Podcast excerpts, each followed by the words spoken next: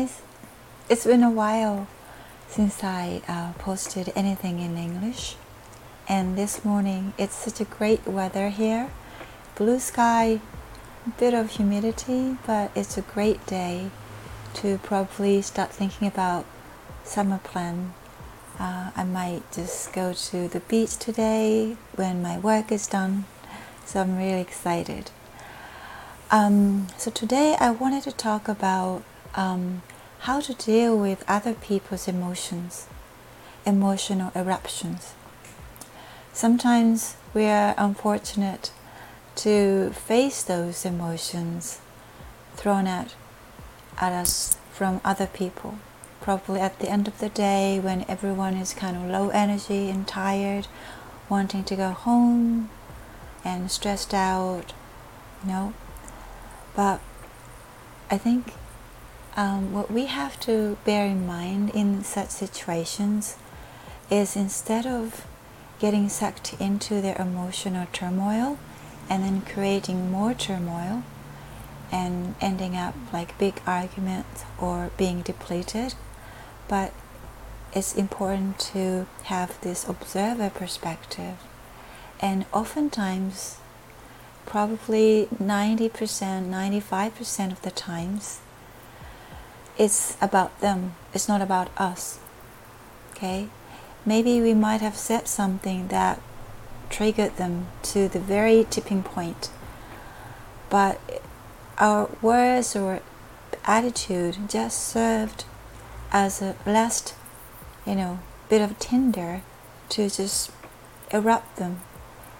And probably that was what they needed in order for them to finally you know, just I've had it, say I've had enough, and sit down in a dark room or in nature, and then finally have the courage to face their inner emotions, deeper emotions.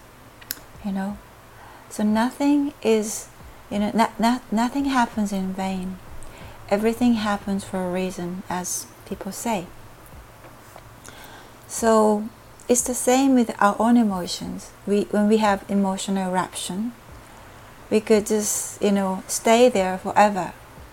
But instead of staying there forever and feeling miserable, we can choose to, you know, step one, take one step away from it and have again this observer perspective and try to observe what is going on in us and around us. And that really, really helps us to really see what needs to be heard, what needs to be reconciled, and then this healing process or emotional processing becomes much easier and much faster.